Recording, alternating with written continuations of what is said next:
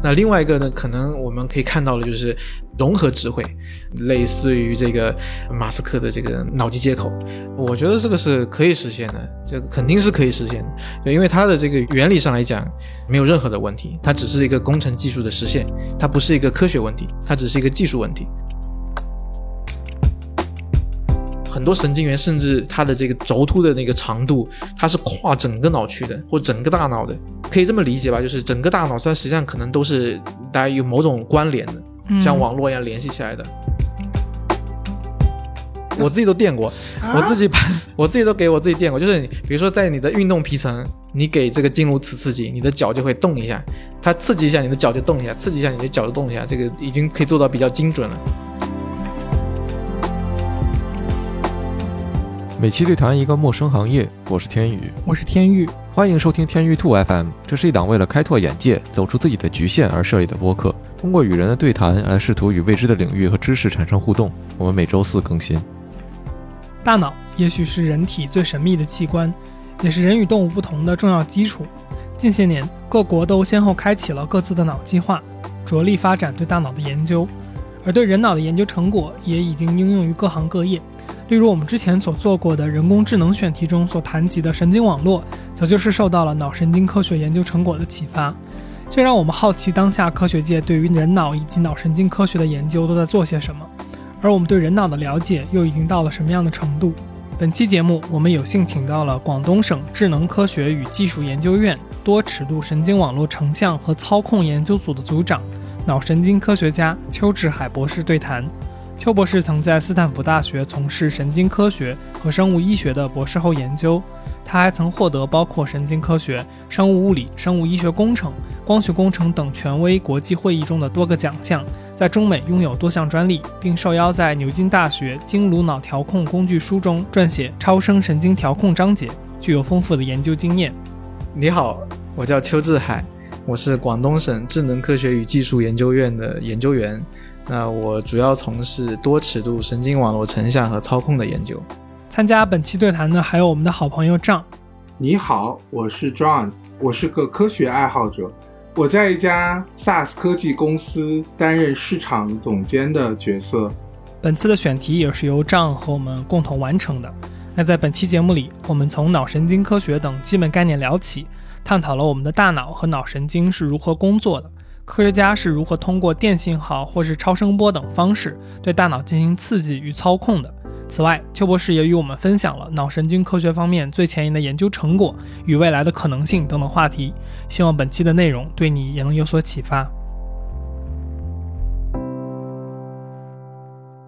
好的，我觉得我们应该足够熟悉环境了。我们可以开始了，我觉得。我们可以进入正题。那我们就先问开篇的第一个综合问题，就是邱博士能不能给我们讲一讲脑神经科学是一个研究什么的学科，包括它的一些基本的概念框架。就像我们作为普通人可能会听到一些概念，像我们会听到什么脑科学啊、神经科学啊，或者是认知科学就等等吧，反正我们会听到很多飘在各个地方的这些文字或者叫词儿。对，首先脑科学就是它是一个研究大脑的科学，那包括了它的这个结构和包括它的功能，以及包括这个结构的一些变化或者是功能的这个动态的变化。它应该是一个，我的理解就是它包含了这个方方面面。那神经科学的话，它可能更细分一点，比如说这个它的这个神经元的这个放电的规律是怎么样的，或者是某一类神经元它是怎么样这个发育的。那甚至呢，我们知道说在这个肠道里面也有这个神经元，那研究肠道里面的神经元，它其实我觉得也可以归为这个神经科学里面。对，那当然了，就是这里面我觉得是没有清晰的这个界限的，因为也有人说嘛，就是肠道是第二大脑，就是它里面的这个神经元的种类、数量啊，包括功能都跟这个脑子里面的这个是很像的。我也听过这个说法。好像有文章说是就是肠道的神经元会跟大脑进行交流，这样一个说法。对对对，这个是准确的吗？对对对，这个也是准确的，这个是已经很多实验都证明的。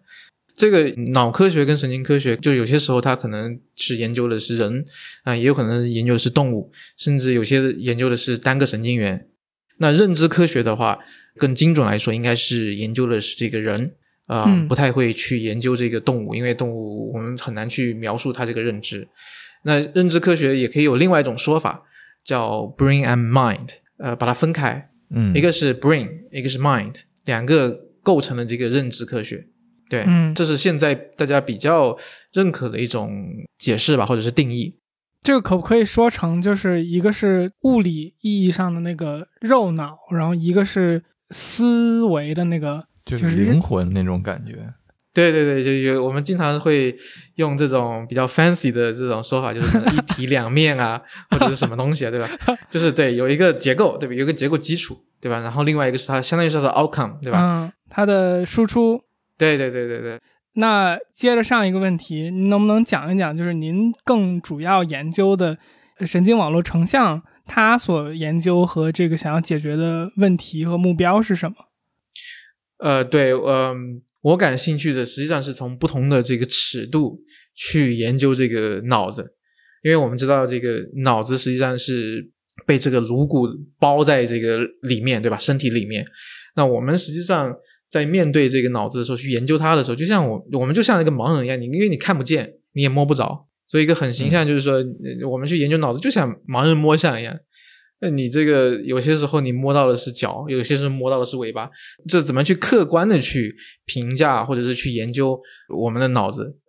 那具体的做法呢，也许我们可以去想象一下，就是说我们在探测月球或者是探测这个火星的时候，那我们一般会怎么做，就是首先就是发射一个这个绕月的卫星或者是绕火星的卫星，首先对它的这个整体的这个形态有一个整体的认识，然后这个时候再发射这个探测器到这个火星或者是月球的表面，做一些更精准的这个探测，去验证一下一些我们的猜想。那其实我们做这个脑的研究，我个人的这个兴趣或者是我认为应该这么做的，也是我们要对这个大脑有个认识呢，首先其实要对它的整体有一个把控，然后我们会有一些猜想啊，或者是对某一个特定的脑区感兴趣，再进行深入。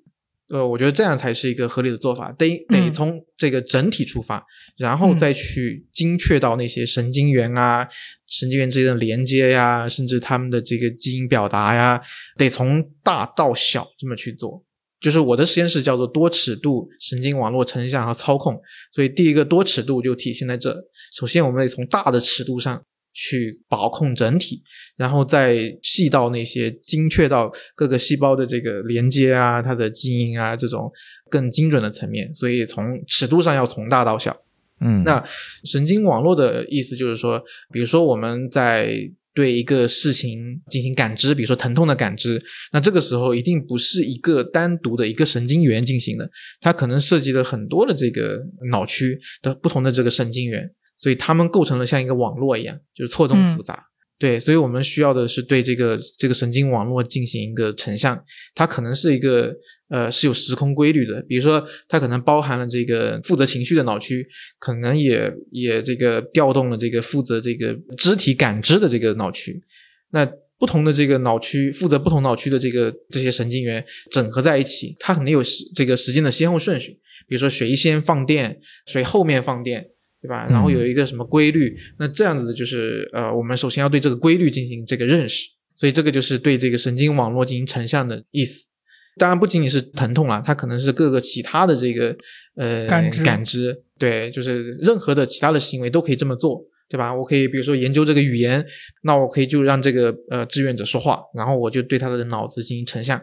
然而就是说只是得到这样子一个行为学或者是某一个功能跟脑活动之间的这个关联，就是这种规律性的总结是不够的，我们还需要知道的是谁是因谁是果。比如说我到底是因为我痛了，所以我有那个神经网络被激活了，有那样子一个时空规律，那还是说因为我有这样子的时空规律导致了我感到了疼痛，对吧？那这样子一个因果和上下游关系是不知道的，那这个要怎么做呢？那就比如说我就需要人为的去改变这个神经网络里面特定的某个节点，看我改变它的时候会不会影响我的这个比如说疼痛感知，或者我说什么话会不会反过来去影响它，这样子的话我就可以知道谁是因谁是果了，所以这个就是神经网络操控的意思。我有一个好奇的地方想要问一下，就是您说的思路，就是从尺度从大到小，从整体到精确的这个思路，您刚才说是就是说您认为是应该这样做，我听上去的意思就好像说那其实还有很多其他的思路，所以我会好奇说您的这个研究的方式在现在这个神经科学界是主流的方式吗？然后还有其他的方式可能会是什么样的一种思路呢？会比较好奇这方面的问题。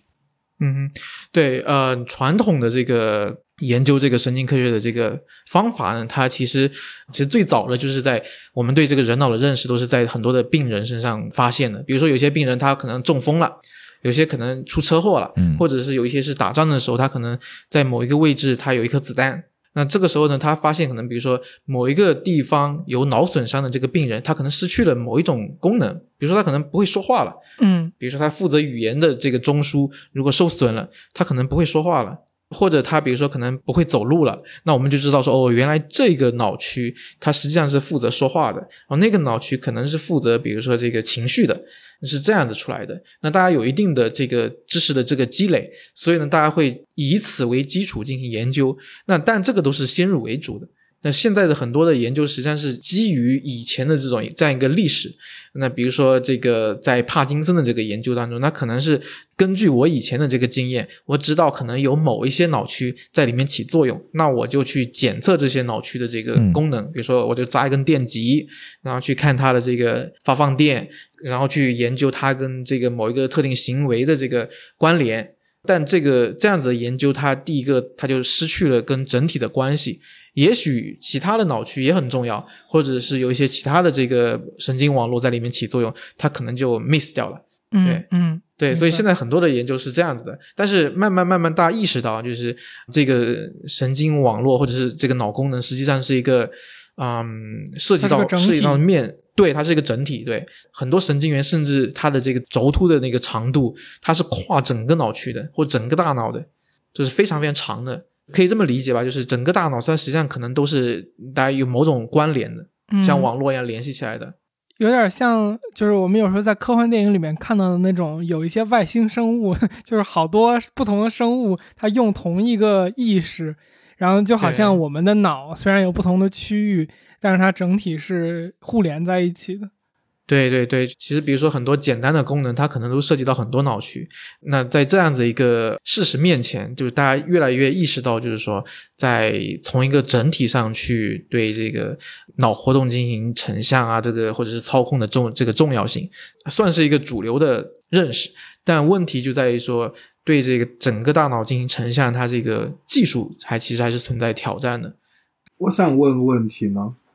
就其实基于上一个回答，邱博士有说到说他会做样本，采样本，然后做大脑成像。我想知道的是，取样本的时候是取哪些纬度的数据？然后您这边 output 成像是什么样子的东西？这能说吗？我不知道是个机密类的东西还是……那没有了。就是我们知道是神经元的这个基本的计算的这个基础，就是叫动作电位，就是它是会放电的，神经元它是会放电的。像我们的这个心脏一样，它每跳动一下会有一个这个心电，对吧？有一个动作电位。那神经元也是这样，它发放的时候就会放一个这个 spike 出来，小火花。那这个电信号其实我们应该是去记录这个电信号，但是这个电信号它太难了，因为我们神经元的这个数量特别多。第二个就是我们本身对于这个电信号的记录不可能精确到，就目前啦，就是在人脑里面还不能探测这个单个神经元的发放电，还不能进行成像。所以呢，我们就做了一个妥协。大家发现就是说，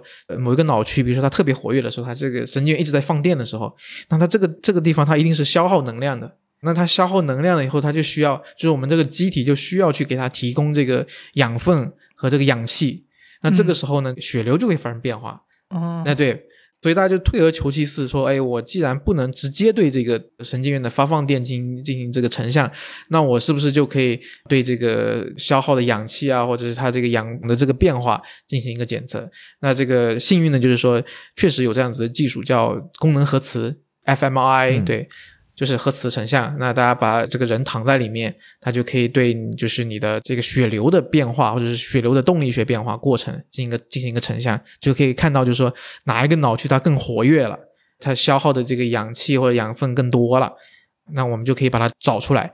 这个实际上也是已经做了很多了，临床上做了很多，心理学上已经有人在用了，但是问题就在于它很慢，它这是一个比较慢的过程。我们知道这个动作电位它产生是毫秒级的，那这个血流的这个后续变化呢，可能是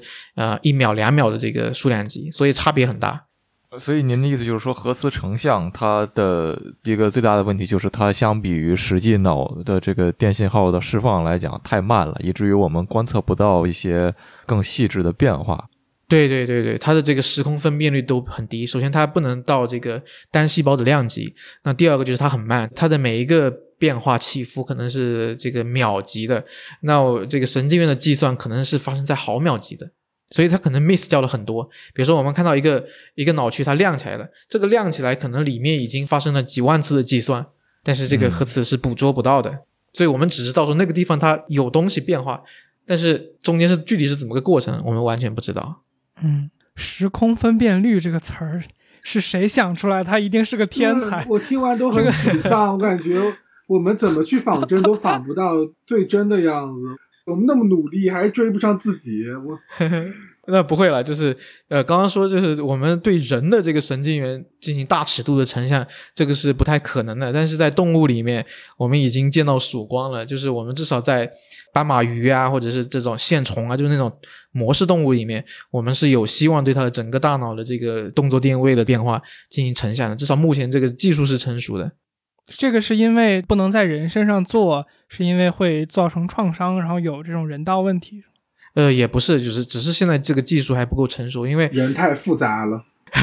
对，这个技术是这样子，就是对这个细胞膜的电位进行成像，就是需要做一个转基因的模型，把一种蛋白把它表达在里面。这个蛋白呢，它是一个会发光的东西，就是你照光它会发光，那它的这个发光的强弱呢，是跟这个细胞膜的这个动作电位的这个大小是成正相关的，所以当你有一个动作电位出来的时候，它就会亮一下，你就可以看到它亮了。给它安了个灯。 对安了个灯。对它我们看不到电，但是我们可以看到这个电驱动下的这个灯的变化，你可以这么理解。对对对，我觉得好有意思。对，这个在这个小老鼠里面，就是我们看几个神经元是可以做到的，在老鼠里面，但是它因为它要的速度太快了，所以现在这个技术还稍微有一点点落后，但我觉得这个应该是近几年应该就很快就会跟上了。在动物里面这个已经不是一个挑战了，但是在人上可能还是有点挑战。对，这个是因为我们的神经元太多所以是挑战吗？对，就是太多了，它一个是太多了，对，另外一个是可能还需要转这个基因进去，所以在这个伦理上或者安全性上还是有问题。对，因为我们并不希望就是我们的这个自己这个脑子里面神经元被改变了，会放电会发光。现在这个全世界对于神经科学的投入都是巨大的，中国的这个脑计划也在开展，所以我觉得这个是很快我们就会见到曙光的。所以邱博士，您能不能给我们讲一讲，就是这个动物实验有多大程度上会对人脑的研究产生帮助呢？因为我们知道药的很多实验也是在动物上进行的，很多行为学上的观察也是在动物进行的，但是就是它背后的这个理论支持会是什么呢？对，这是一个非常好的问题。就是在我看来，动物发现的这个一些规律不一定是在这个人上是还依然成立的，因为它确实人跟动物还是有区别的嘛，所以这是一个就是至少是持怀疑态度的，或者这个至少是需要去验证的，所以这也是我其实研究的一个兴趣之一，就是大家怎么去把这个动物中发现的这些规律，那在这个人脑里面进行验证。我说的是验证，我并不会去说去挑战啊或者怎么样，我希望它是能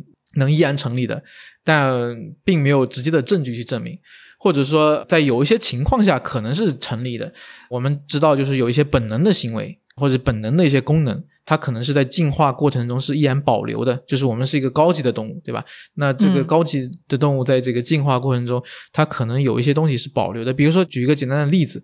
就比如睡眠这个事儿。睡眠这个事儿，就是大家都会睡眠，不管是什么动物。快讲讲，这我觉得在座的可能都有失眠的问题。对，所有的动物，包括那些那个水里面游的那个水母，它都会睡眠，对吧？它都需要睡觉。那就是为什么需要睡觉？这个实际上都是一个问题，为什么就是这些动物是需要睡觉的？这个问题问出来可能是有点听起来有点荒唐，但是想一下，就是像比如说鸭子或者是一些更柔弱的那些羊啊什么的，比如说在非洲的这个草原上那些羊啊或者是马呀什么的，他们哪怕分分钟就可能被狮子给吃掉，他们也得睡觉。所以这是一个他急需要干的一件事情，他不干可能就不行。所以这个是为什么需要睡觉，它也是需要值得研究的。然后另外一个是怎么睡觉，什么东西在控制睡觉。就是有一些睡眠是很有意思的，比如说这个鸭子，就是一群鸭子的时候，它中间的这个鸭子它是正常睡觉的，一群鸭子它围成一个圈嘛，对吧？这个一堆鸭子的外圈的这个鸭子它很神奇，它都是左脑跟右脑是分开的，一边在睡一边不在睡吗？对对对对，它就是靠近这个外面那个眼睛它是睁着的、哦、所以呢对应的就是比如说我现在左侧是朝外的，右侧是朝这个里面很多鸭子的地方，那我的这个右脑就相当于是不能睡的，那左脑就是我这个闭着眼睛的，负责闭着眼睛那另外一部那个脑子，它其实就是睡觉的。然后呢过一段时间呢它就会掉一个方向，然后又换一边睡，对对，这是一种方式，就是在这个生存跟睡眠中进行这个交换。那还有一种呢是这个比如说尼罗河里面的这个鱼，有一种鱼呢、就是因为它那个水太急了，就你要睡着了你可能就被这个水给冲走了，那它咋办呢？它就是比如说一秒里面它可能睡它一个200毫秒，然后呢清醒一个1毫秒，就是睡一会儿，然后被水冲走了之后呢他又醒了，他又往上游，对吧？就是分开睡的，就一种是分脑区去睡，一种呢他就是这个分时间上去睡，就错开着睡，那总归就是都要睡。就不是这个在人身上能完成吗？能训练一下我们？人身上也不太清楚，但是至少现在就是有人们发现说有一些基因是控制这个睡眠的，就是有一些人呢，有些天才，就比如说有一个叫洛利群的，就是斯坦福大学的一个美国科学院院士，这个人呢就很神奇，他就不太需要睡觉，他每天就可能睡一个3-4个小时就可以了，但是他依然精力充沛。然后大家就发现说其实是有一种，就有一部分人他的这个基因型就决定了他不太需要睡觉，他睡很少的这个觉，但是不会影响他的健康。但有些人他就需要睡觉，他如果稍微少睡了这个2个小时他就不行了。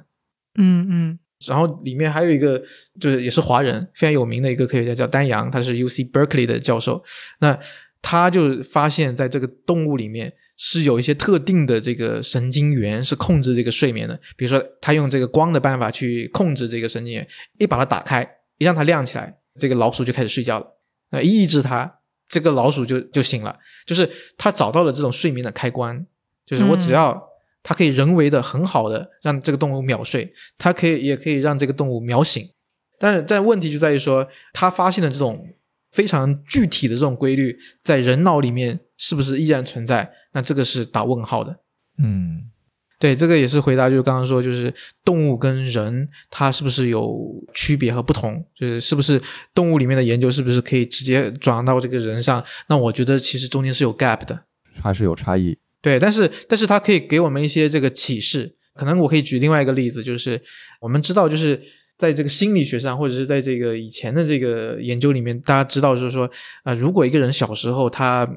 有这个 social isolation 社交孤立，他比如说小时候的时候可能父母去上班，然后他把他自己一个人锁在家里面，就是他自己一个人的时间比较多，那这个小孩他长大了以后可能会有 aggression 的这个倾向，他可能会比较暴力，比较有攻击性哈。对，这个叫 social isolation induced aggression。 那这个就为了去研究这个过程，那另外一个角度就是说我们发现了这个人上的或者是人的这个行为学上的一些规律，然后我们可以去用动物去验证它。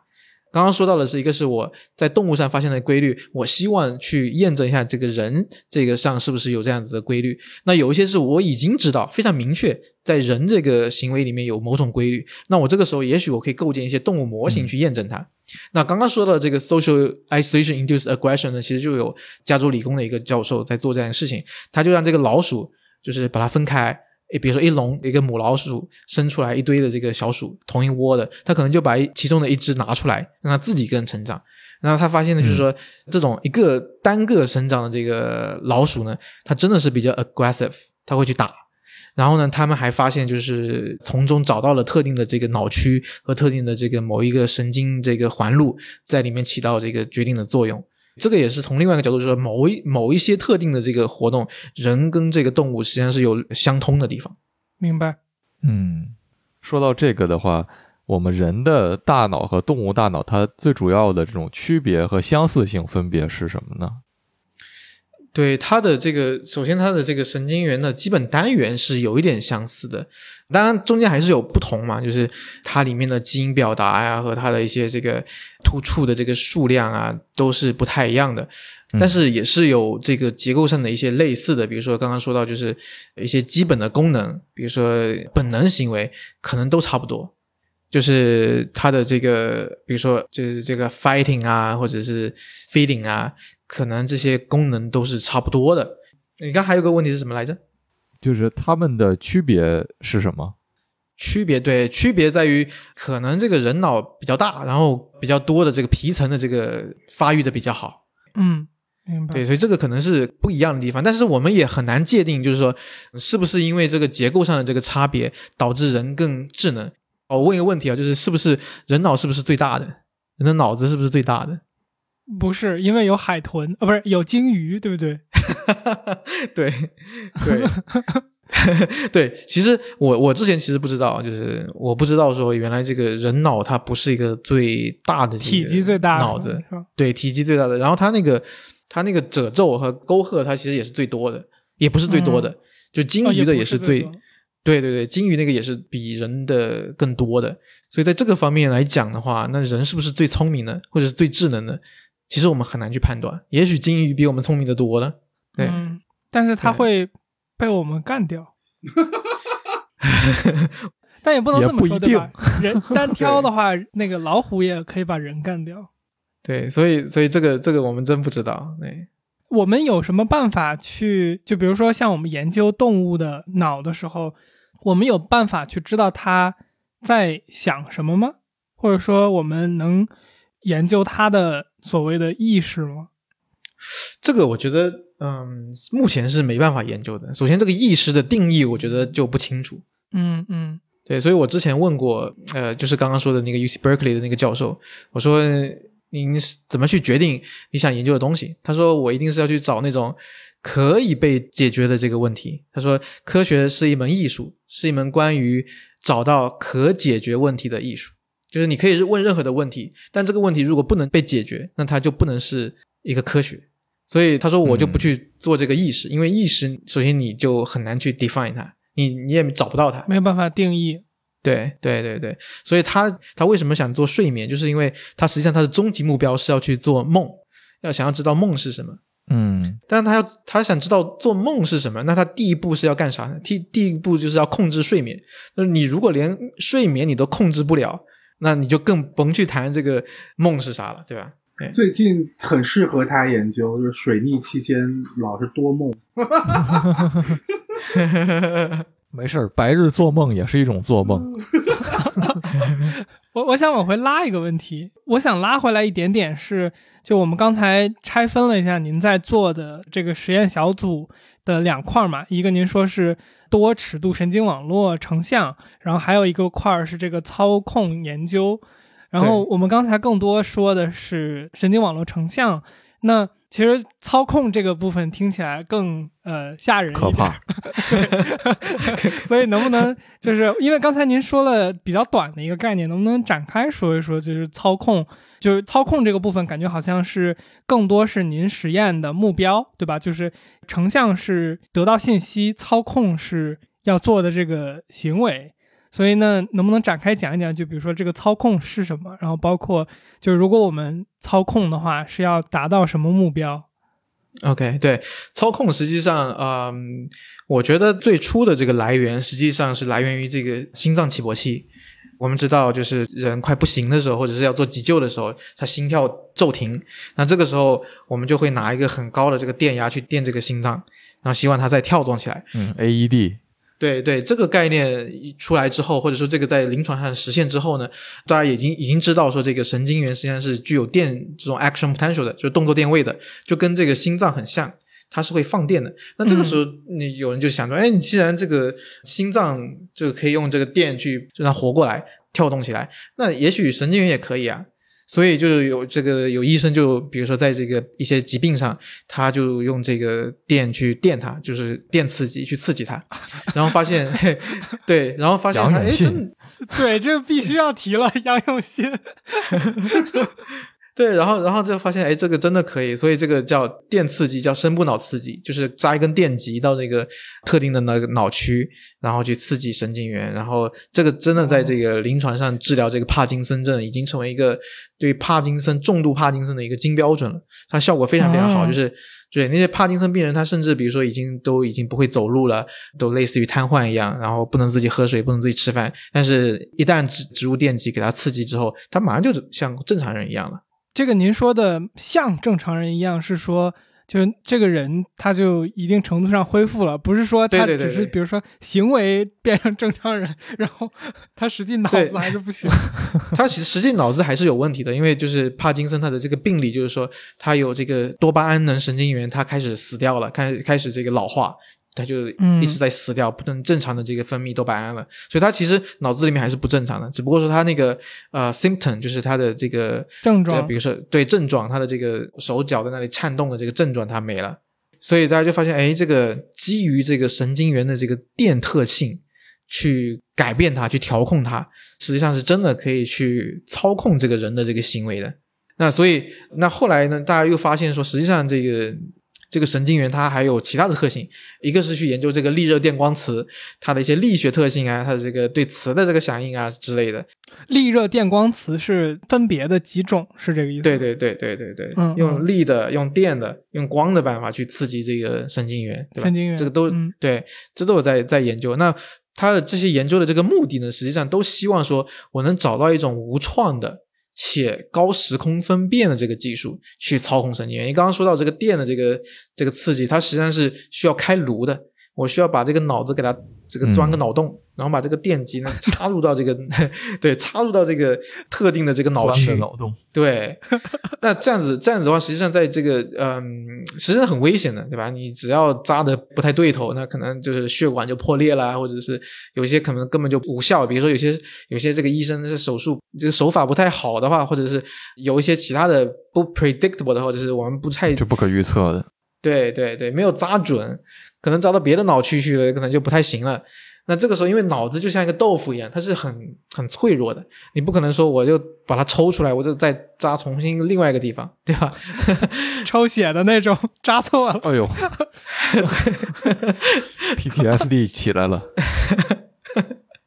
对，所以大家其实一直致力于发展各种别的这个模态，或者是别的这个能量形式，实际上就希望找到说一种无创的这个方式去调控这个大脑。那中间现在大家用的一种已经在临床上用的一个叫经颅磁刺激。经颅磁刺激就是我们知道，就是说我们高中物理学过，变化的电场产生磁场，变化的磁场产生电场，对吧？那个切割磁线圈是吧？对对对，我们那刚刚说电是可以刺激神经元的，那也许就是可以用变化的磁场去产生电场，然后再去刺激这个神经元，这就有点像电磁炉了，对吧？我们知道电磁炉就是它底下有一个交变的这个线圈嘛，对吧？然后在这个锅里面就有这个电流了嘛，就锅是铁的嘛，然后锅上面就有电流了嘛。那其实类似的原理，它就是哎，我可以把它用到这个脑子里面，就是有一个像这个像电磁炉一样的这个两个线圈在这个头上，那我去改变这个，用一个非常大的这个磁通量，然后去变化，那这个时候就可以产生这个电场了，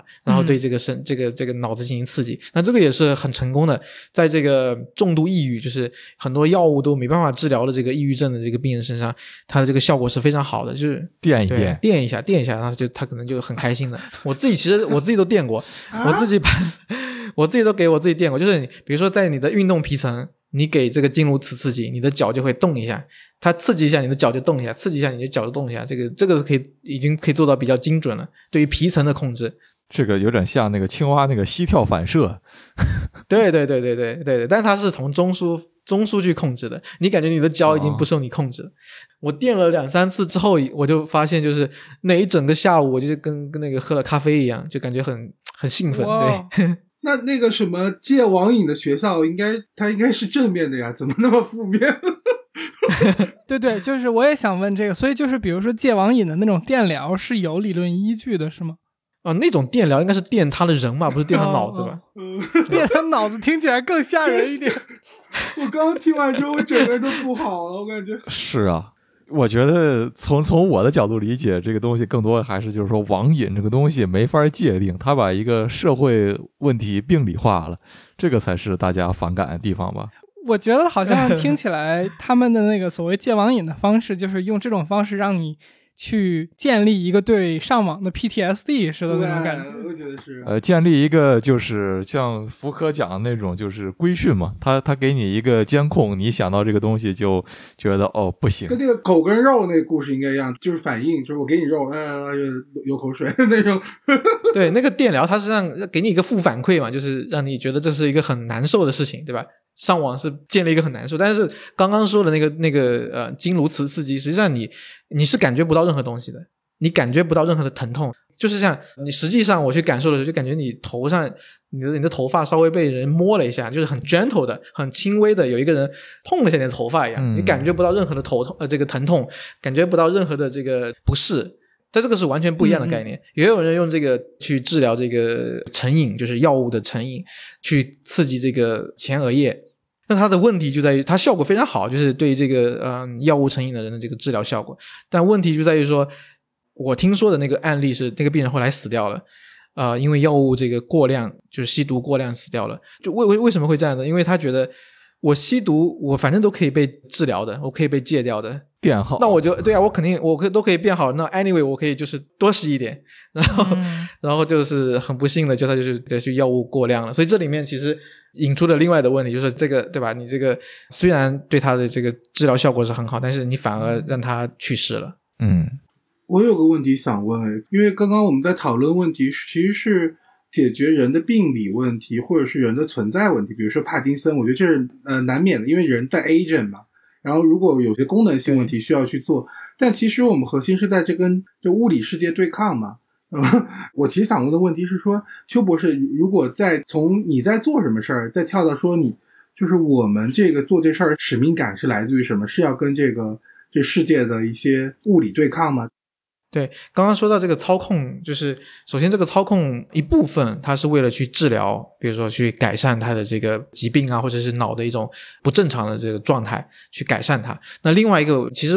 它本身这个操控也是一种研究的这个目的嘛，就是刚刚我已经说过，就是一开始的时候说过，就是我们希望用这样子一个操控的方式去让我们得到某一种关联，就是脑功能跟行为的这个关联里面的因果关系和上下游关系。到底是谁是因谁是果，对，这个是一个研究的这个角度。那另外一个治疗的角度当然就是说真的是希望去对抗了，就是因为人随着老年化的这个进程，这个脑疾病肯定会发展的越来越多，或者是越来越多的这个问题会被发现。那以前大家活得没那么久的时候，也没有感觉没那么的癌症啊什么的，因为人早就死掉了，在你有癌症之前可能都已经死掉了，对吧？比如说在你这个有这个 AD 之前，这个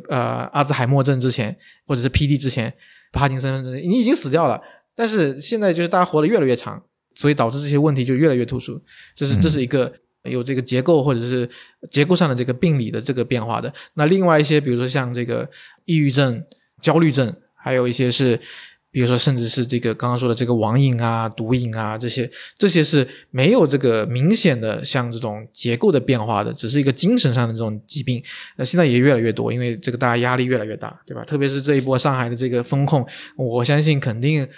很多在上海的这个人，我觉得精神上或多或少都会有一些问题。因为我自己在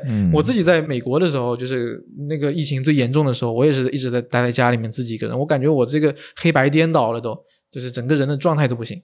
对，所以我觉得这个对于现在的这个对抗这个环境，我觉得也是很重要的。至少比如说在抑郁症方面，我觉得我们的对抗是很有效的，就是开始卓有成效了。那在比如说这个阿兹海默这个病上，我们现在是实际上是一直都没有成功的。那帕金森也有所改善，还没有完全解决，但是已经看到曙光了。再说回到刚刚说的那个抑郁症，那不得不说就是我们国内现在这个研究还是走在非常前面的。比如说浙大有一个女科学家叫胡海兰，那她就是发现了这个抑郁症的一些这个机制，还筛出了一些这个可能的这个新药，那这个已经在这个临床上已经在做实验了。对，所以我希望就是很快这个抑郁症可能就会真的像是一个感冒发烧一样，大家就是得抑郁症了，然后可能就吃一点药可能就好了，或者是比如说有一些物理的这个神经的调控，刚刚说到的这个经颅磁刺激或者是一些超声刺激，刺激一下可能就好了，那就没有什么大不了的。嗯，那我们刚刚聊了这个操控，我们讲了一下它的情况和案例，然后我们又提到了像什么帕金森或者抑郁症之类的这些情况。那比如说邱博士，您现在研究的这个课题，它的未来或者是当下的一些临床的应用都是什么样的？我觉得有一些相关的临床会更好理解一点。嗯哼，对，我在做的这个一个新的一个技术就是做这个超声波的这个神经调控，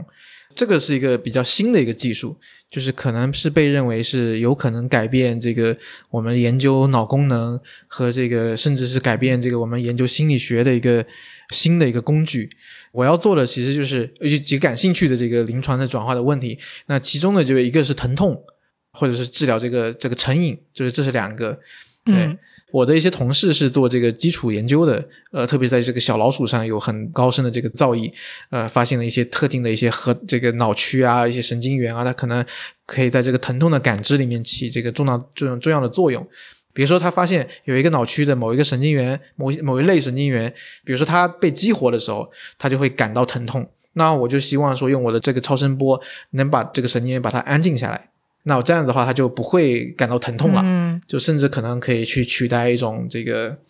麻醉的这个效果。对，那另外一个呢就是这个成瘾，药物成瘾，但我在斯坦福的一个导师合作导师，那他做的事情呢，他就是发现呢这个在老鼠脑子里面有一个脑区叫 PVT， 这个脑区呢它就在这个药物戒断过程中起重要作用。药物戒断就是说你当时一直在嗑药，然后突然之间不给你药了，我们看到电影里面那种戒毒的时候，他就是一直在那里要把它绑在这个床上，就是因为他很难受，那个就叫做药物戒断综合症。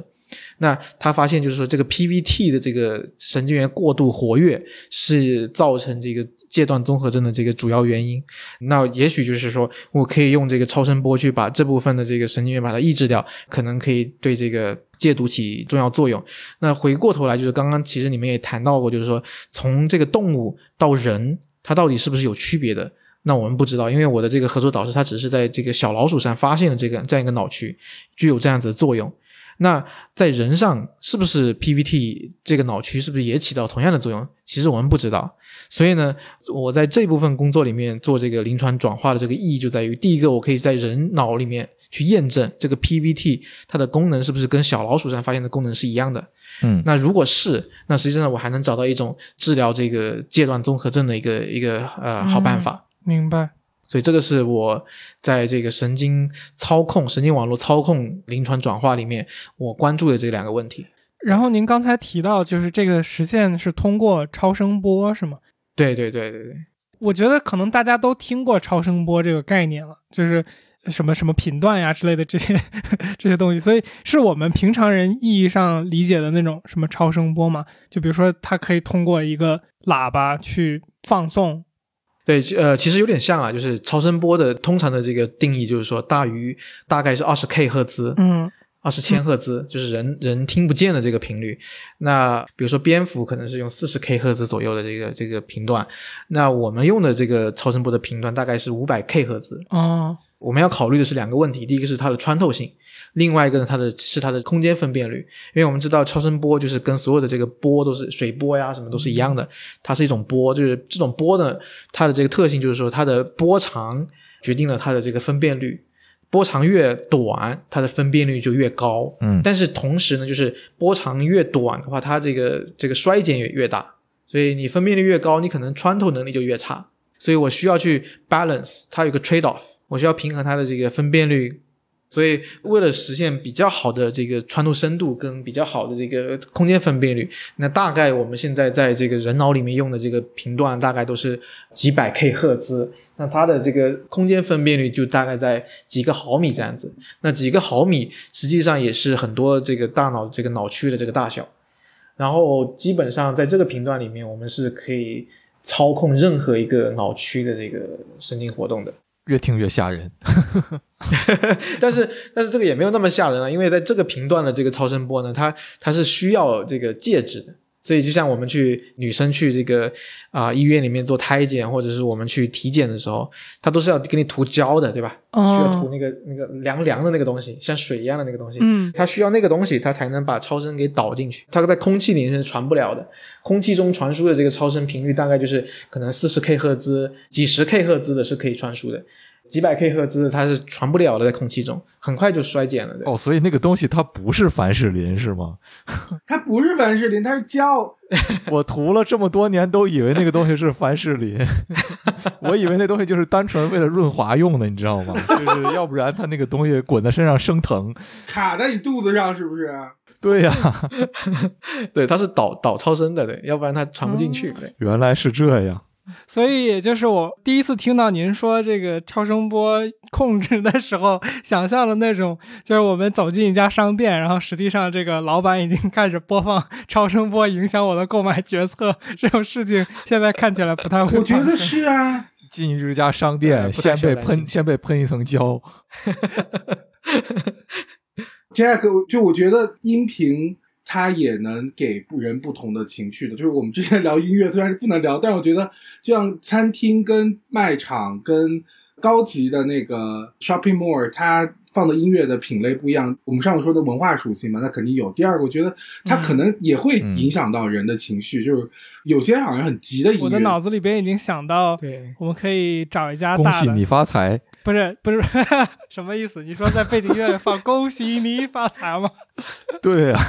每个人都有被这个音乐支配的经历。而且那个文化属性有个就是澡堂里边不是放，就是最后10点要关门了放了回家放了1小时催你回家哎呦、别说了，有画面了。我刚才想到的是我们可以找一个大型的超市，然后比如说做 AB test，然后就第一天放一个音乐，第二天放一个音乐，这样测一个月，然后把那个转化率更高的音乐留下。这应该违法的吧？这个违法吗？你只是在放音乐啊。音乐应该是可以的，音乐能听到可以，哦，音乐可以。对啊，就你比如说你可以找一个转化率最高的音乐，然后在你所有全球的分店里面去使用。但人的变量是一直存在的，就是你要数量更大才能、不同的地区的人。以及他每天的消费动机和情绪都不一样，所以你的样本得足量算了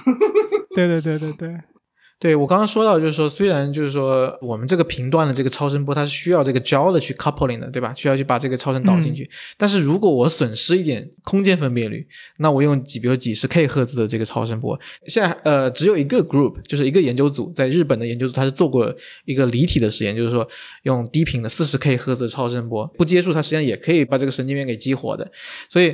如果真的需要这么干，就是我就无差别攻击了，我就把一个人他的这个所有的这个神经元，就是脑子都给他激活了或者抑制了那这个就理论上来说我觉得是有可能的。那个时候可能你也听不见，对吧？就是换一句话就是说，把某些音乐或者某些律动，我不去用这种可听的这个频段，那我用一个超声波，但是用一种节奏去播放、也许也是可以改变这个人的行为的。对，这个当然这个是我瞎说的就是没有事实没有这个实验的依据但我觉得从我个人的这个角度来觉得是有，至少是有可能的。对，明白。好的，那我们刚才基本上对这个学科的研究的一个基础概念，以及邱博士您研究的方向有了一个基本的了解。那在这个基础之上，我们可以转向去聊一聊这个研究方向的一些比如现状和它未来的一些可能性。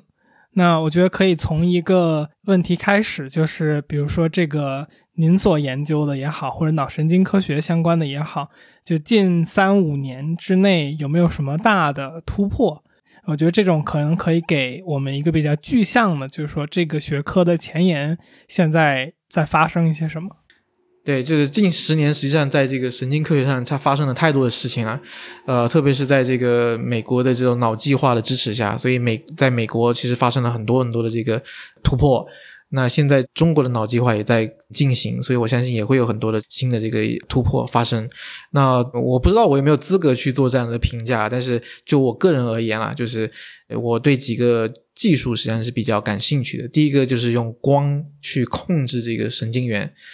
这个是有一个斯坦福的一个教授叫 Karl，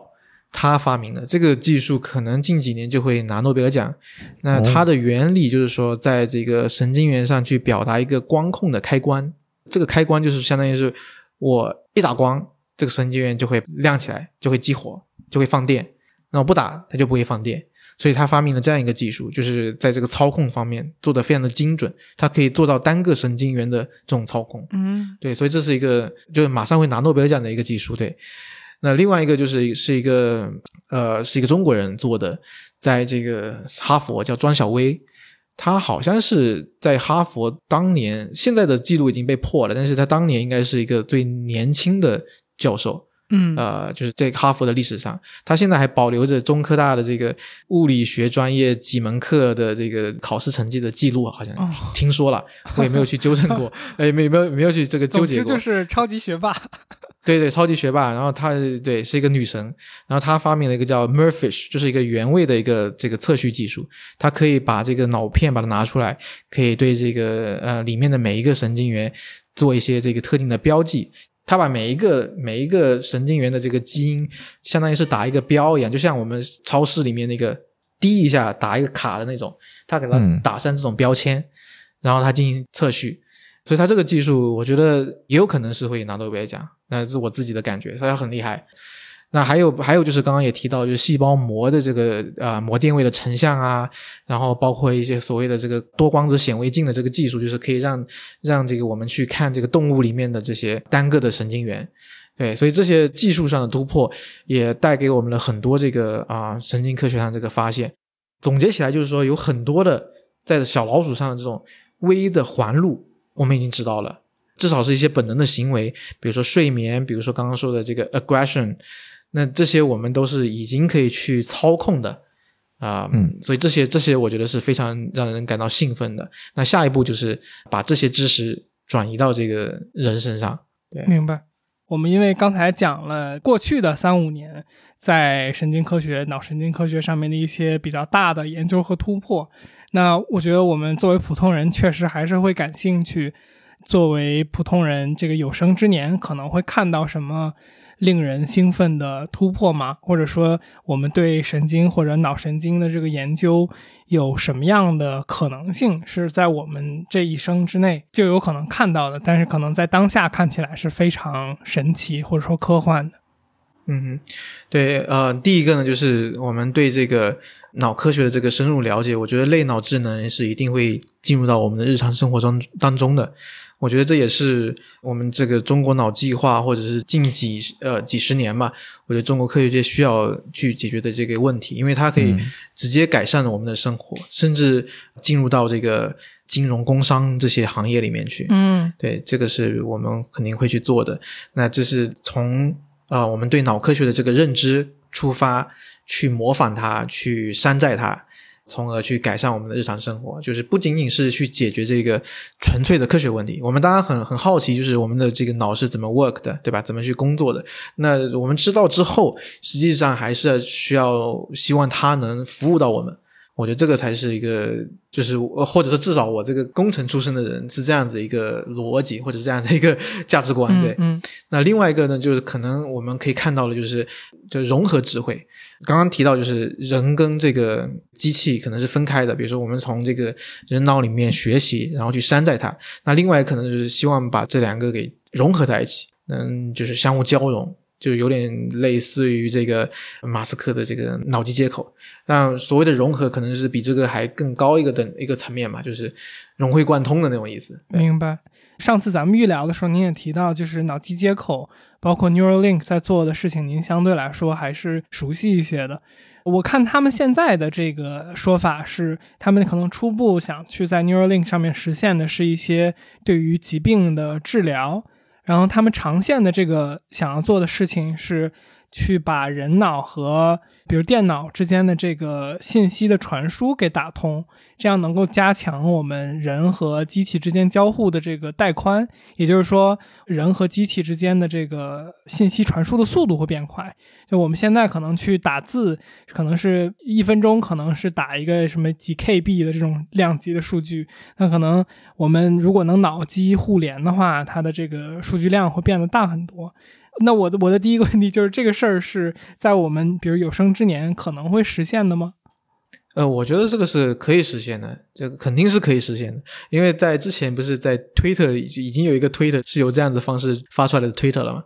所以这个是我觉得是很有可能的，因为它的这个原理上来讲就是没有任何的问题，它只是一个工程技术的实现，它不是一个科学问题，它只是一个技术问题，对。所以 Neuralink 它做得好的就是因为它有背后非常强大的一个工程的团队，它可以发射卫星，它有这种做这个车呀什么，就所有这些工程团队我们是学不来的，但它是做的确实是世界一流的。它可以把这个电极做得非常的细，它可以自动化的去给脑子开一个像头发丝儿一样那么细的这个洞，脑洞，然后去植入这个电极。对，所以这个我觉得是完全有可能的。但是您刚才说的比如说是这个，我觉得我可以想象用脑子去发射，不是什么发射，发一条 Twitter， 这个我可以想象，就有点像说虽然这个事情我不了解准确，比如说我们也知道可能你可以用眼动的技术来去看着电脑上的某一些按钮，然后来实现一个功能，那我觉得这个相对来说是一个非常数据量很小的一个操作嘛，但是我不太能想象就是他说的那种脑机接口然后来传输数据的这种想法。就我对这个事儿的遐想是，他想说我们传递给电脑信息是我们比如想一个事儿，然后这个电脑瞬间就能读出来很多，或者是甚至是反向的。那如果是反向的，不就有点像黑客帝国那种，就是插一个管子，然后你5分钟之后就学会了咏春，就那种感觉了。对，他们要干的就是这事儿，而且我觉得这个事儿是完全有可能的。因为就是现在其实已经有那种脑电的，你刚刚说的这个眼动的当然就是还离这个脑的其实比较远嘛。那脑电的就是说我实际上没有电极插入，我只是接收到你整个脑子的一个脑电波的这个规律，那从这个很多很多的这个训练里面，或者是很多很多的数据里面总结出，比如说左转的时候你的脑电波有怎么样的一个规律，你想右转的时候脑电波有怎么样的规律，他们已经可以通过这个脑电去控制一些东西的。就包括我的一个同事是这个叫蔡江，他是随人医疗科技的这个 CEO， 然后他们做的就是说从不同的模态出发，就是有近红外光的，看这个血氧的，然后有看这个脑电波的，就是这种虽然它没有那么精细，就是我看不到某一个神经元的变化或者是某一团神经元的变化，但是我可以从多个模式去监控你脑子状态的变化，从中比如说用大数据的训练方式，然后有很多的这个数据量的这个前提下总结出某一个规律，比如说我这个可能是要说某一个单词，脑子里面在想某一个字儿，那你可以把这个规律把它总结出来，从里面提取出这个有用的信息，然后去做这个所谓的这个无创的这个脑机接口。他们这个现在是正在做的，也做的比较不错。但它这个好处就是它无创，它不需要开脑洞，但它的这个缺点就是说它不够精准，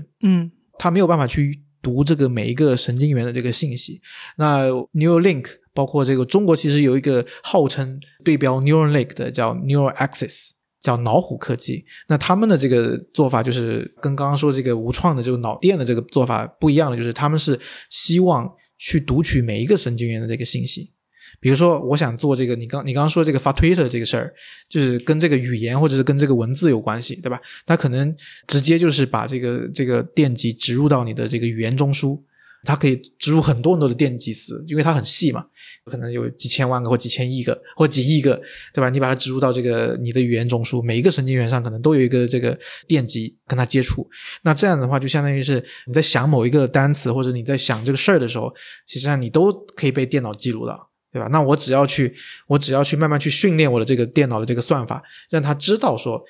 我有这样子的发放电的规律，我就代表着某一个字的时候，我可以做一一对应的时候，我就可以不需要我的手打字了，我脑子就可以直接传给他了。那他这个做法就是非常的精准，我可能就可以相当于是这样有一个通道这样直接相连了。对，我觉得这个是完全有可能的。again 这里面也是没有任何的科学问题，它就是一个实现。对，也就是说我们人脑在做就是各种行为的驱动的时候，它每一次的这个放电的规律基本上是一致的，对吗？就是因为只有它一致，我们才能找到规律，才能够去识别。至少现在的这个 hypothesis 是这样子的，就是假设是这样子的。如果比如说我们在说某一个事情的时候，都没有一个神经元的这个基础，比如说今天是这个神经元负责，对对对对对，明天是那个神经元负责，那这样子的话我觉得是这个事儿就没法做了。对，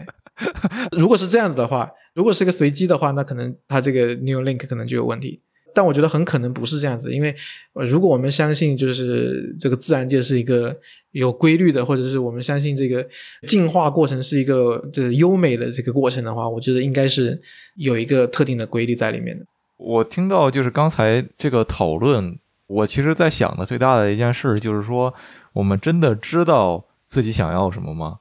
就比如刚才发 Twitter 这个例子，我觉得每个人在发文章或者在说话的时候，包括现在，都会斟酌一下自己要用什么样的语言和文字。那当这个过程被电脑读取的时候，它能读取到就是说我们最终想要那个东西吗？我对这件事有一定的怀疑，不知道邱博士怎么看这个问题。对，这个可能也是需要我们对这个认知的过程有一定的理解嘛，就是所谓的类脑智能，就是我们在这个电脑去解读这个发放电的这个规律，它可能也得学习我们人脑是怎么 work 的，这种前提下可能会解读的更好。就比如说像这个 Deep Mind， 它在下围棋的时候，它可能也会有一些新的这个下法出来，那它这个需要它对这个整个的过程，对这个数据量的学习，它可能需要很大才能保证它是精准的，有可能会有一些错误的解读，对吧？就像我们打字可能也会打错了把它删掉就行了嘛，对吧？我们只要知道说，比如说我这个发推特发出来的时候，我们知道原来这个发错了，对吧？这个跟我想的不太一样，那我有一个指令，比如说有一个我可以告诉这个电脑删掉，我觉得也没问题，对。所以这个有一定的容错，我觉得应该也是合理的。就听起来像是一个人机交互问题，或者说你这个有点像 iOS 或者安卓它怎么设计那种感觉。对。所以其实我觉得一个大家的担心是在于，在这种脑机接口读取我们的脑电的时候，还需要我们去做交互吗？我们是不是就直接被读取然后操作了？是我觉得是大家的一个担忧吧。对，我觉得很有可能是这样子的，就是融合了，就跟有一台电脑融合在一起的，但它有可能解读错了你的意思，对吧？你担心这个吧？对啊，所以这也就是大家一直在说的。至少是我感觉我周围的这个领域在担忧的一件事情，就是说我们换一个话讲，就是说如果现在有一天你能够像攻壳机动队里面一样，就是一个大脑来控制一个全身的一体，然后它能实现各种各样的功能，你会去做这样的改造吗？我觉得这个已经不是一个问题吧，我觉得这个应该是很可能就是可以的，就是有一个比如说有个意志，对吧？假值，就是我们可以去操控它，我觉得这个是很可能的。那邱博士，按照您的意思，您说就是说这个未来很可能就是这样的话，它是意思是说我们还有选择吗？就是说比如在可能过个50年或者100年，我也不知道具体时间，无所谓了，当一只和这种就是说我们叫 prosthetics， 就是这种人工外设组件成为常态的时候，你还有可能选择不这样去做吗？我觉得选择不这样去做，我觉得是可以的呀，就是我觉得是没问题啊。为什么会我没有担心过这个问题？你为什么会担心这个问题？因为我觉得就是说，当你的绝大多数的组件被机器，也不能叫被机器控制，但是因为你的绝大多数组件成为机器的一个部分，然后它背后的网络，实际上我们每个个体并不能去操控它，包括您说的这一套比如说能够读取我们脑电信号的这样的一个装置，我们没有能力去干预它，或者要去甚至意识到它究竟在做些什么，对我们的身体也好，对我们的意识也好。所以也就是说，这就是末日幻想的一种嘛，就是说如果这些机器被某一个大的权力机构控制起来，它一定是被某个大的权力机构控制起来的。那这种时候你的自由意志体现在哪儿呢？我觉得邱博士想的都是落地事儿，大白想的都是人文的方向的，他可能答不上来。对，且说句科学技术跟整个社会的配套，像法律、人文环境、传播这些事儿，是肯定是一起发展的，它一定会被在一个时间点被拿出来讨论，但到底那时候什么样，我也挺悲观的嘛。对，我倒不担心啊，我倒不担心这个问题，我是持乐观态度的。就比如说像这个原子弹，对吧？我们把这个这么 powerful 的这个自杀式的这个武器把它做出来了，但是我们现在不还活得挺好的嘛，对吧？我觉得我们人类的智慧总是可以让我们逃避。我希望这不是一口毒奶。对，那我还有一个问题你们没有问到，想问你们，就是刚刚说到这个脑机接口，既然脑跟机是可以结合在一起的，那你们有没有尝试想象过，就是人跟人的脑子连在一起的会怎么样？嗯，是的。我觉得您这个问题特别有意思，我觉得还是刚才一个就是核心观点，是我们真的想跟别人的脑子连在一起吗？我们真的想要知道别人究竟在想什么吗？我觉得是打一个问号的。如果那样有一天实现了，我们的社会形态一定会发生非常剧烈的改变，然后它导致我们会成为另外一个我觉得物种吧。那这个时候我觉得还是刚才说的，当你和别人的脑连在一起的时候，还有没有人不跟其他人连在一起，他们在社会当中处在一个什么样的位置，我觉得就非常有趣。他们是被 left out 呢，还是成为就是说所有连在一起的这些人的这样一个控制者呢？正好最近我那天在群里说这是 LGBTQ 的日子，我觉得这是选择问题，有人选择了去结婚，有人选择跟异性交往，有人选择自己要跟同性交往，就是选择问题，看文化容忍度。对，当然那个时候我觉得人的他的意识或认知又是另一个文化层的东西，那跟选择 beyond 选择的事儿，但目前我看来是选择问题。我要保持自己独立性，我就不做这事儿。可能还有很多经济因子，就是如果你不，比如说到时候这个上边老板说我要跟你接脑，我要知道跟你100% synchronize， 那如果你不跟我接，你就会失去工作，那是经济和文化的事儿。我觉得这事儿是的，是的，这事儿是个目前探讨出不出模型的一个很大的概念。对，这个脑洞开的比较大了。对对，就是我觉得这样你最后说的这个是我比较认同，就是很多时候你不一定真的有选择。我觉得特别容易做的一个类比就是，今天你说让一个人他有选择不用手机吗？就是他会非常难以生存，就是也不是说非常难以生存吧，就是他一定会有非常强的不变性。但是如果比如说刚才说的脑跟机相去结合，这个我觉得也不是我们第一天聊这个问题了，这个问题常被说的就是如果你一个有脑机接口和就是也就是说你的脑联网或者说连接了电脑的这么一个人，他的能力可能是比如说一个不做这个脑机连接的人的一个能力的比如10倍，那可能第一个就是一个超人，第二个就是一个普通人。那当越来越多的人成为超人的时候，那普通人的生存就非常艰难了。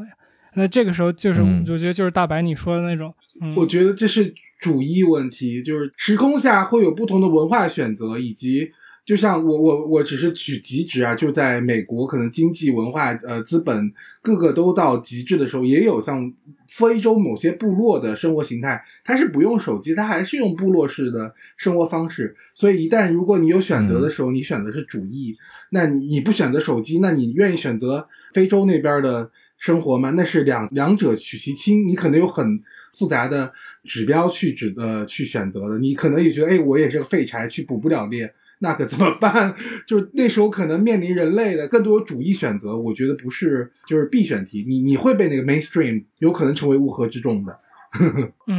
你是不是想说的就是最终你还是有选择的，其实你只是这个选择的过程非常复杂，以及那个如果你选另一个东西的代价就相对来说比较大，所以最终导致的就是我也相信有很多科学就已经被发明出来但也没有公布于世的，就可能它会引起更多的社会层面的变化，他们就 hold back。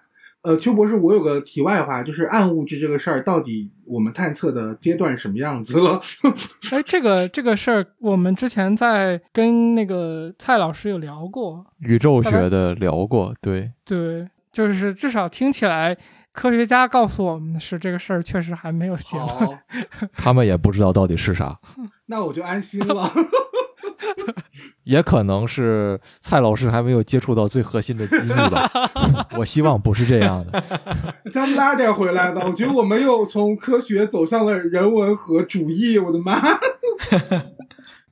好，我们准备收个尾吧，朋友们。好，大白是不是快饿疯了？我是快饿疯了，8点了，再这样下去要没饭吃了那怎么说？你收尾我收尾，你有收尾吗？你有词儿吗？我可以有说词儿你说词儿啊，对，把你的面放下是吗老陈佩斯了。好，那我们差不多今天要不就先聊到这儿，我觉得确实是有很多的收获，我现在已经不想用脑洞这个词了，因为现在听上去感觉非常的危险脑洞是另一个东西从今天开始是的我觉得今天最大的感受就是说，确实还是有很多不了解的东西和不了解的机制在运作，然后邱博士讲的很多即将实现的东西，他我也不知道从我个人的角度来讲是带来更多的欣喜还是带来更多的担忧，但是就无论我们怎么想其实就是我们也不太可能以一己之力去阻挡社会发展的潮流，所以说知道这些东西也是能够更好的帮助我们去尽快建立自己和社会的这样的一种互动关系吧，我觉得也是非常有意思，也非常感谢邱博士今天能够来到我们这个节目来大家一起聊一些有的没的，我觉得我们真是扯了很多异想天开的话题，如果有机会的话也是欢迎邱博士再来做客我们的节目。感谢。我也想有个总结陈词，我脑子从开始到现在我脑子还在转这事儿豆豆，我觉得今天这个访谈让我深刻感受到人的渺小。刚开始就说我感觉我们所有的我们的科学都在研究这个世界是什么和我们怎么去和这个世界的确定性上是死亡去做对抗，以及那些会 agent 嘛会做对抗，所以这件事儿让我觉得很伤感，但我觉得好像又有像邱博士这样的科学家去为我们去往前面推了一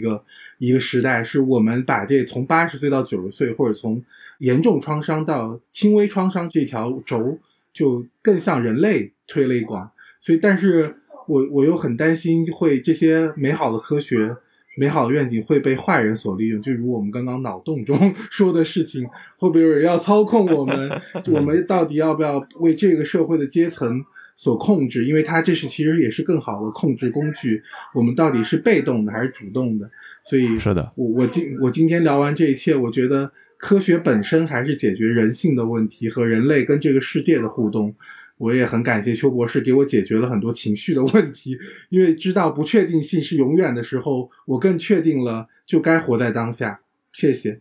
正好也补一句，也这个非常感谢John来我们节目做客。其实John这个常听的一些朋友们会这个在听友群的朋友们会知道，就是我们有很多嘉宾其实是John介绍我们来的。然后今天这期节目之所以能成，也是因为John的这样的一个一直以来想要聊一下脑神经科学这方面的一个想法，然后我们也是这个努力的把这个节目实现了，所以说也是一直以来非常感谢John，然后有机会的话也欢迎之后也再一起来做客我们节目。我也是很感谢，就是有这个机会，就是从更第一性原理出发的这个角度，就是去重新思考我们这个神经科学它的一些意义和价值，我觉得也是很重要的，对我将来的这个研究也很有帮助，我可能会尽量的去对尽量的去做一些我觉得大家关心的事情，就是这样子的，事实就是这样，如果大家都不关心，那这我们的研究工作其实也没有什么意义，对，所以我也很欢迎大家有机会到我们研究院去参观。如果有机会的非常荣幸。好的如果你们项目要融钱，我也可以把那个 VC 推给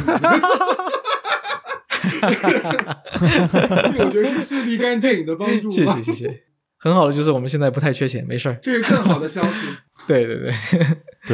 这个体现了社会对这件事情的重视程度对，没错。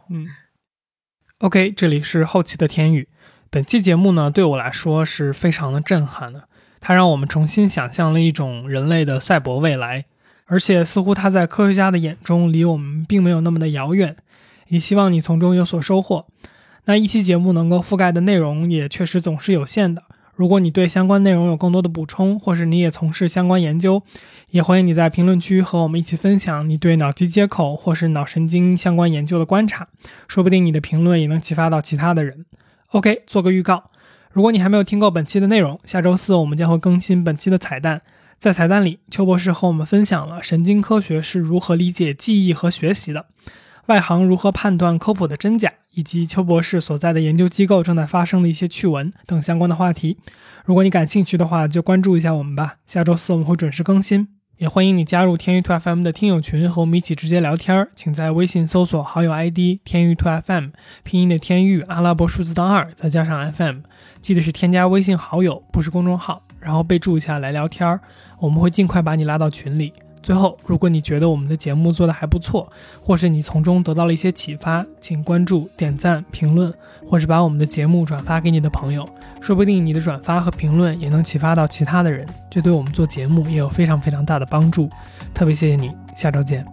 OK， 那我们今天的节目就到这边，大家一块说个拜拜。拜拜。好，感谢两位，拜拜。感谢，拜拜。拜拜。拜拜。